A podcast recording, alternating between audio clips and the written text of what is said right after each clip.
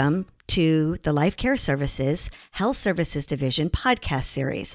I'm your host today, Laura Franco, Vice President, Director of Post Acute Regulatory Strategy. Today I'm joined by Renee Kinder, who's a speech and language pathologist and the Vice President of Clinical Services for Encore Rehabilitation Services. And I'd like to note that Encore Rehabilitation Services is one of our LCS therapy partners. So welcome, Renee. Thank you for having me. Happy to be here. Yeah, yeah. Happy Happy uh, Tuesday, almost Fourth of July. Short week this week, so That's so. Right. so, um, what we're going to do today is uh, we're going to talk about what everybody's talking about, right, Renee? PDPM. so, right. yeah, because that's the topic we're all on right now. So, uh, so everybody's been preparing. Um, we are neck deep into our preparations, as I know that Encore Rehabilitation is too, from some of our previous conversations. So let's just start it off. And uh, why don't you let our listeners know what you all are doing to prepare, what you've been doing, and just kind of how you see that process and how it's working for you all with um, with not only your staff but your customers, like like Life Care Services. Sure, I'm happy to share. You know, if if I look back at essentially our roadmap and how we've built from a very broad perspective to more specificity leading into PDPM, we really started back in 2018 initially training based on RCS1, right? So we knew that at the foundation of this regulatory change that the clinical presentation was going to be based on MDS accuracy. So that's essentially where we started. And at Encore since 2014, we've had these offerings that we provide on a monthly basis to our customers and to our therapy teams known as rehab roundtables. And our vision with that has always been that around a table in your communities, we have your MDS coordinator, your DON, your administrator, if available, sitting and listening and learning with our therapy team. And in 2018, we deemed the year the year of the MDS, but also, interestingly enough, we have this beautiful integration of all of this regulatory change. So we started with MDS accuracy, but then also MDS accuracy tied to um, the ROC process and the new survey updates. And then we went into really specific trainings on each section of the MDS that we knew was going to impact RCS1 and then PDPM and how we could practice at a level of interprofessionalism. And when you look at how we practice in SNF, historically it's been an interdisciplinary team. We do a really good job at working together across teams, but a level of interprofessionalism requires us to also have an understanding of the scope of practice across clinical teams. So we started with MDS accuracy. We followed that by having all of our operations team MDS certified. Um, the next phase of our training that we're leading into in the immediate um, is ICD-10 accuracy. And then all of that is going to be followed by our clinical pathway development, which I hope we have the opportunity to discuss in more detail today. Um, and then the pathway development is followed by EMR integration. So we have been very actively involved with our EMR vendors with all of our training initiatives to ensure that after we train, there's actually a way to measure that there's learner understanding and that the um, the full integration of the nursing teams with the therapy teams is embedded within the clinical documentation. So, so you used a brand new term to me there, and I really, really like it: um, interprofessionalism, um, as opposed to IDT. Um, I think I know what that is, but can you just put a little bit of a definition on that for us?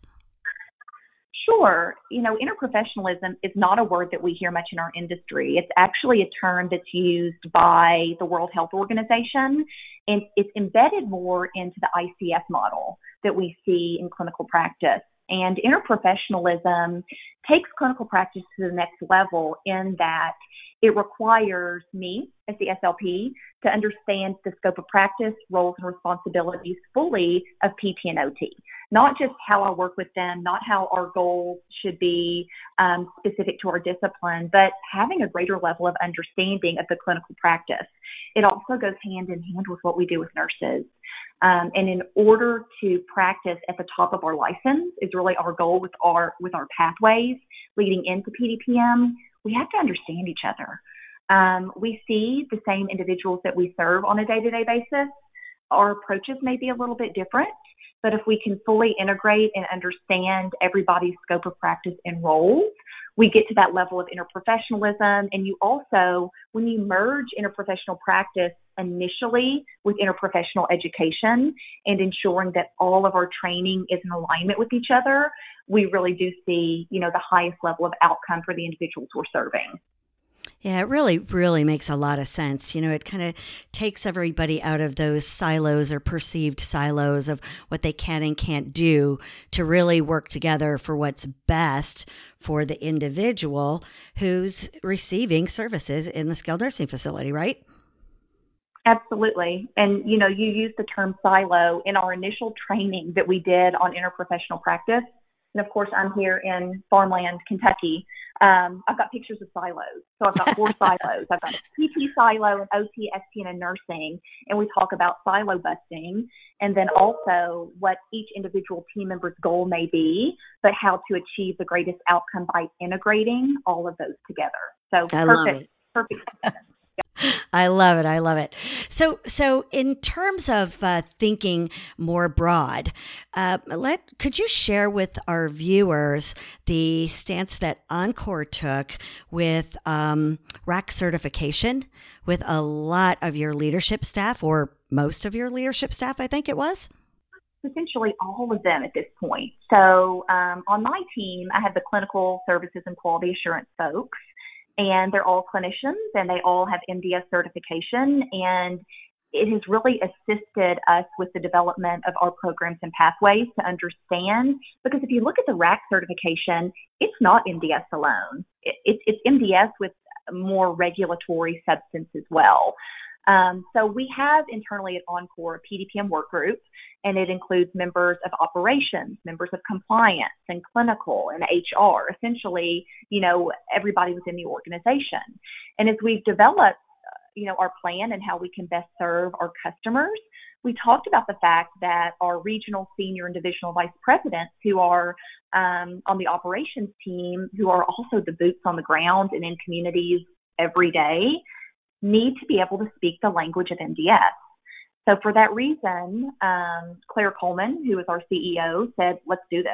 And we essentially brought together 40 individuals um, in Detroit uh, a couple of months ago and blocked off a week and took everybody through the certification. So, you know, what was so special about us doing it with our group alone was that we could also talk about how does this specific regulation or this coding area integrate with our pathways and our programs and how we can um, you know build further into the future on how we we serve our customers. So it was it was a lot of fun but it was a lot of work yeah, yeah. It was I'm sure it was a lot of work, but but what a great way to to make a statement together and collectively to say, you know, we really are going to understand this entire process and we're going to walk we're going to walk in the shoes of our customers through this process to really understand that MDS as a whole not just the sections that we're responsible for and not just that you know function out of section GG and you know I mean to really really be part of the whole sort of that interprofessionalism right? I'm going to use that word all the time now by the way. It's, it's the best. You know also you know to kind of extend on what you just said about the sections you know, the, the RAC certification takes you through, we kind of did the basics courses first, but we, we ended the week with a five star on the QRP and how all of this integrates. Um, and that's what I've been so excited to see over the past few years is that it, you know, initially it looked like CMS was a little bit siloed with all of these regulatory changes, but now you see um, so many components of PDPM integrated in QRP and also what they've done in requirements of participation. And so taking everybody through that coursework, we got to the end and it was like, ah, you know, that that's how all of these areas are kind of woven together. You you are so right. You are so right because you're right. You know when these things are coming at you individually and separate, it, it, they don't make sense. But as it's coming together, the layers just go right on top of each other, and they fit so yep. nicely. Um, yeah. So so somebody had a really grand plan that that the rest of us couldn't see in the beginning. We were saying, "What the heck is going on?" But it's working. Um, and we're going to see more of that. We're we're going to see more of that coming together, I believe. Um, so, so you know, when when we talk about that, um, I do know that in some of our conversations, um, you've talked about you all have taken a a really um, forward initiative in terms of building clinical pathways and building a clinical pathways manual and models that fit into your um, into your system. They're embedded into your systems also. So talk to us a little bit about those pathways, what they are, how they work, how you're going to use them, that type of thing. So, our clinical pathway initiative uh, took about two quarters to complete. And the reason was initially we brought together a work group, um, again, of members from across the organization. So, not just a clinical team. We had clinical, we had quality, we had, of course, compliance, we had operations team members. We also had members of our facility staff that just had, you know, a passion and an interest in contributing to what the pathways look like. So that was nice to have um, their feedback. In addition, we had members of our appeals team that are nurses, so had their perspective. And there was a lot of conversation, if you will, in the brainstorming phase on kind of what our stance is on pathways versus protocols, and also ensuring that if we build a pathway, our therapists still have the clinical freedom and flexibility to treat that individual person sitting in front of them. And that's where I'll be honest with you, Laura, I struggled initially with building pathways because historically, when we looked at a lot of the pathways in the literature, they're pretty rigid, right? Mm-hmm. Um, and look through larger protocols. So day one through three, you do this. Day four through seven, you do this. And that that's wonderful for um, example maybe with someone that comes out of the hospital following a hip replacement and goes immediately to outpatient but if you think about those that we serve on a day-to-day basis and they're accessing the post-acute care medicare part a benefit in a snf there's some key criteria that are also impactful to their presentation. So they still need to be cared for as an inpatient right? A lot of them are complex clinically. And it may not even be that foundational um, primary diagnosis that we're going to see in I0200 that that's the biggest challenge um, leading into PDPM. It may be that there's an old stroke or a Parkinson's disease or um, you know chronic UTI, things of that nature. So, in order to wrap our heads around the pathways, we started with professional literature, uh, speech and nursing, and then we built some roadmaps. And in order to progress the individual persons through the pathways, we built in phase level progression versus more rigid time frames. And that gave us a level of comfort that this is what the evidence based practice tells us. Um, so, for example, when we were looking at the stroke pathway, we spent a lot of time looking at the new standards that are recommended by the American Heart Association and the American Stroke Association for treatment of stroke. I believe those were published in the Journal of Stroke in 2016, so it's not new, new. But what a lot of people don't realize is, and for example, my own training, I was trained that stroke was a transient event, right? So someone has a new onset of stroke, you've got this period of spontaneous recovery, you treat really intensely during that period, but then after a certain uh, time phase, we don't see functional gains. But the new recommendations tell us to treat stroke as a chronic condition um, that can impact somebody lifelong, but there's also levels of care that we can provide to increase functional abilities. So if you look at our clinical pathways manual, what you see for each um, area is what I'm calling like a table. So you've got a table form that lays on top of the practice guidelines. And the table is going to show you the phase level progression um, based on what we found in the research, beginning with pre-admission, but also, you know, almost immediately after pre-admission when we lead into phase one of clinical practice, what's the discharge plan? Um, and ensuring that our therapists, as far you know, as far as a fully engaged member of the interprofessional team, are considering what needs to be done in order to promote a safe, effective discharge and or transition in care. Initially, we built that for the pathway, but we also know that that's now going to possibly be a QRP measure. So transition to the next level of care, which is it's all coming together really nicely. it really is. Um, and then on top of that, after the table, which includes all members of the team, what PT should do, OT, speech, nursing, social work, nutrition, um, is is the more of the manual that goes behind the table, and it builds from pre-admission to um, understanding of the disease process, what the individual person needs to know to understand their disease process, what we do from an evaluation, screening, treatment, and then discharge and beyond. So that I mean that sounds amazing and so comprehensive. I'm I'm glad you said that. You know that it also incorporates like nursing and dietary because that was going to be my next question. So it sounds like you all have really pulled those together. Now, do you do you have you have those? Obviously, you have it on stroke. You have them on just a certain number of topics right now.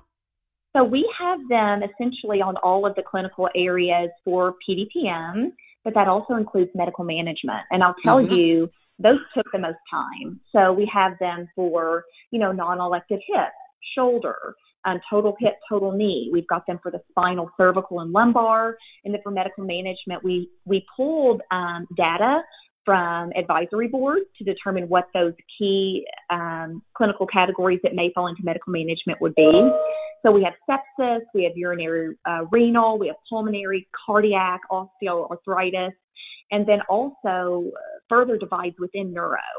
So CVA and MS and Parkinson's and TBI, in addition to a couple of other elements that are just tied to speech, so um, cognition and swallow. So you haven't missed anything. You've really, it's really comprehensive. I hope not. Yeah. yeah.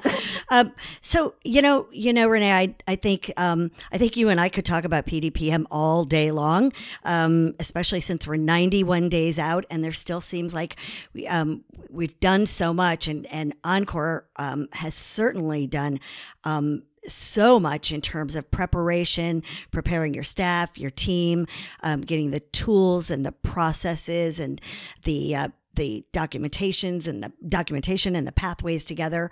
Um, you've done a lot of work in a really short time, and, and we only have 91 days.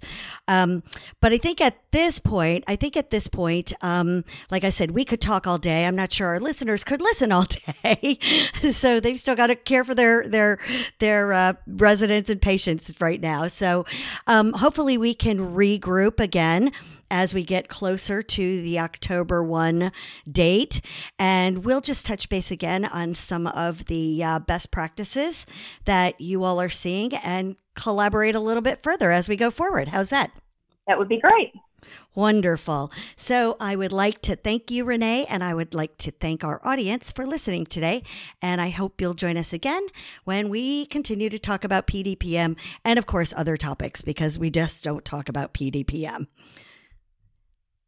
Legal disclaimer. Life Care Services LLC is not engaged in rendering legal advice. Therefore, any information provided in this podcast, although intended to be correct, is also not intended to replace or supersede the advice of your legal counsel. Also, thank you to Ben Sounds for the music provided in this podcast.